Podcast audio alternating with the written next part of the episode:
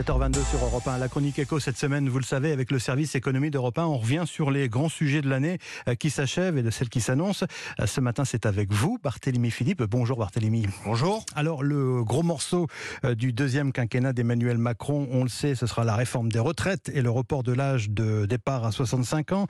Les syndicats et la grande majorité des Français n'en veulent pas. Macron a décidé de temporiser. Barthélémy, il a reporté la, la présentation du projet de loi au 10 janvier. Hein. Oui, c'était le dernier rebondissement d'un feuilleton qui dure. En mars, dans la dernière ligne droite de l'élection présidentielle, le candidat Macron annonce vouloir reporter l'âge légal de départ à la retraite de 62 à 65 ans. Il revient à la charge après avoir dû enterrer la réforme du système de retraite à cause de la Covid. Et s'il le fait, c'est, nous dit-il, pour sauver le système par répartition. Sans réforme, il sera déficitaire pour les 25 prochaines années, d'après le Conseil d'orientation des retraites. Et puis, que l'espérance de vie augmente, les Français doivent travailler plus longtemps. Le candidat paraissait décidé, il a été élu président et pourtant cette réforme, eh elle piétine.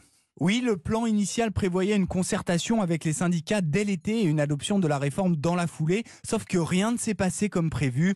La majorité relative issue des législatives a contraint le gouvernement à temporiser. La concertation n'a débuté qu'à l'automne, mais avec une opposition unanime des syndicats, le résultat était prévisible.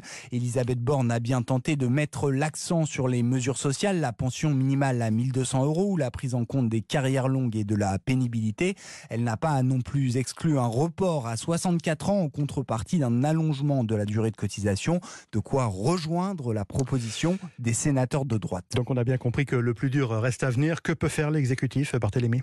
Emmanuel Macron semble décider à ne pas céder. Le texte doit être examiné au printemps via un projet de loi de financement rectificatif de la sécurité sociale. Le gouvernement espère trouver un accord avec la droite pour obtenir la majorité. Sinon, un énième 49-3 est toujours possible.